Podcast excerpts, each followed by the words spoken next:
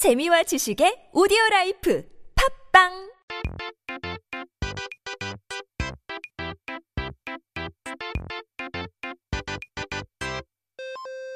Welcome back to 한국어 천재. We are now going on to one of my favorite parts of the show, word of the day. So what is going to be coming out of today's Korean dictionary? 자, 오늘 단어는 무엇일까요? 사전을 한번 펼쳐볼게요. What will be today's word? Let's have a look. 오늘의 첫 번째 단어는 49제입니다. The first word of the day is 49제. 불교의 영향을 많이 받은 한국에서는 다른 나라와 두드러지게 다른 장례식의 방법이 많습니다. 하루 날짜를 정해서 교회 같은 곳에서 장례식을 치르는 서양과는 좀 다른 거죠. 종교와 상관없이 3일에 걸쳐 장례를 치러 돌아가신 분을 보내드리는 3일장의 형식을 두죠. 그런데 그것 말고도 7일째는 뭐고 49제는 뭔지 돌아가신 후에도 뭐가 일이 많은지 헷갈리실 수도 있는데요. In Korea, which is heavily influenced by Buddhism, funeral customs are quite different from those in other countries. Unlike in the West, where a funeral is commonly held just in one day in a church, in Korea, the ceremony spans at least three days, regardless of religion. So this is known as the three day funeral. However, you might still get confused because there's even more than that. We also have the seven day ritual and the 49 day ritual, which are even after someone has passed away. 7일째는 돌아가신 뒤부터 7일째 되는 날 지내는 제사이고 49제는 7번째 돌아오는 7일째에 지내는 제사예요. 이런 방식의 제사가 있는 이유는 불교의 세계관과 관련이 있죠.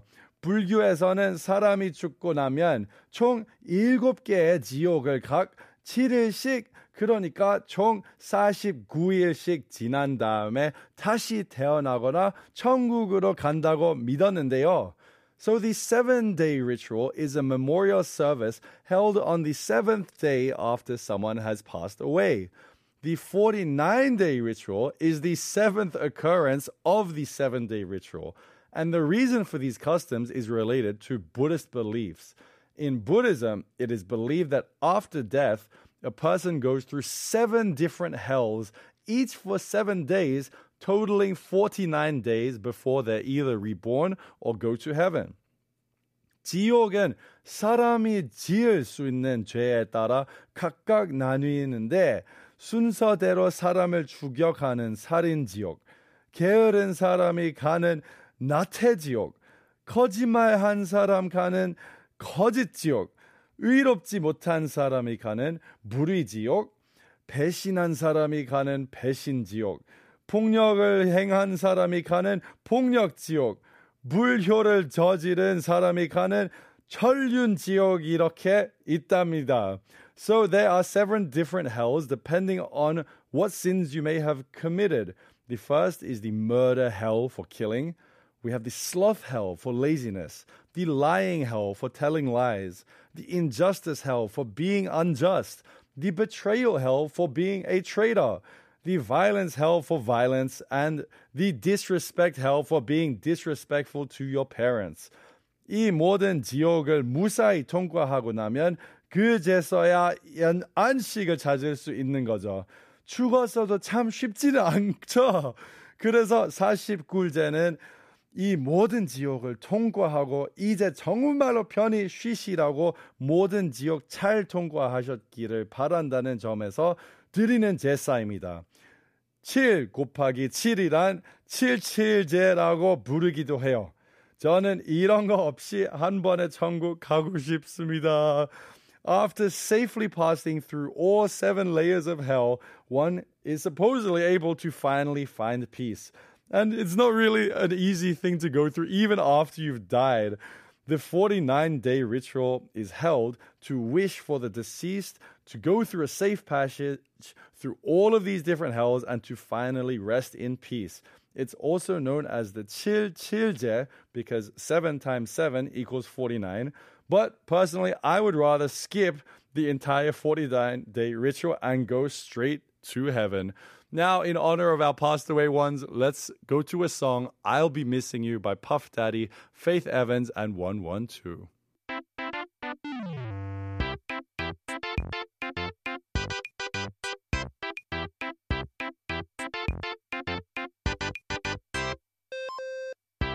여러분, welcome back to 한국어 천재. It's about dinner time, so why don't we pick a word that's related to dinner? 오늘의 두 번째 단어는 육개장입니다. The second word for today is 육개장. 여러분들은 칼칼한 음식 땡기거나 입맛이 없을 때 편하게 먹기 좋은 음식 중에 생각나는 음식이 있을까요? 뭐 순대국밥도 있고 설렁탕도 있는데 설렁탕에다가 고추를 넣어야 되지만 근데 오늘은 저희가 딱 하나를 꼽으려면 육개장을 또 선택하겠습니다. 만들기도 쉽고 어딜 가나 먹기도 쉬워서 한국인들에게 사랑받는 육개장은 친근하면서도 헷갈려 하는 분들이 엄청 많습니다. Do you have a go-to fo- food that you go for when you are craving something spicy or when you just don't have that much appetite? There's so many to choose from, but if we're going to pick one for today, it would be yukgaejang. It's easy to make and accessible to almost everybody in the country, making it a beloved dish amongst Koreans. However, a lot of people find the word yukgaejang a bit confusing. 일단 육개장은 특별하게 한글과 한자가 섞인 단어입니다. 육과 장은 각각 고기와 국물을 뜻하는 한자고요. 개는 무슨 뜻일까요? 맞습니다. 우리가 다 알고 있는 그 멍멍이 그 개가 맞습니다.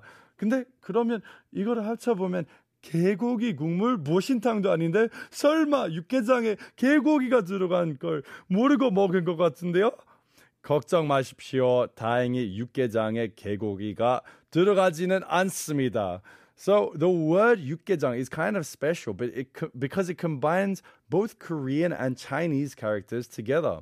So yuk is the Chinese character for meat, and jang is the word for soup. But what does ke mean? Oh, it's that. It's exactly what you're thinking. It means a dog, the barking kind. But does that mean 육개장 has dog meat in it?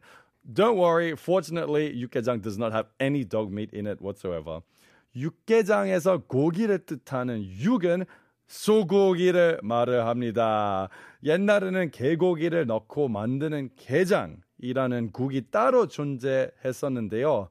우리의 가장 친한 친구인 개를 먹는다는 것에 거부감을 느끼는 분들이 많아서 한국에서도 먹지 않습니다. 옛날에도 그랬는지 게장을 먹지 못하는 사람을 위해 개고기 대신 소고기를 넣고 게장처럼 만든 게 육개장이라고 했습니다. 지금도 합니다. In 육개장, the meat that we are speaking about with the character yuk is actually speaking about beef from cows, not dogs, don't worry.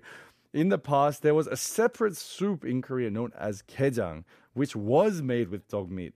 But now, with so many people being averse to eating our beloved pets, dogs, dog meat is no longer so trending in Korea. And because of that, the word yukgaejang is formed where it's essentially 게장, but it's made with beef instead of dog meat.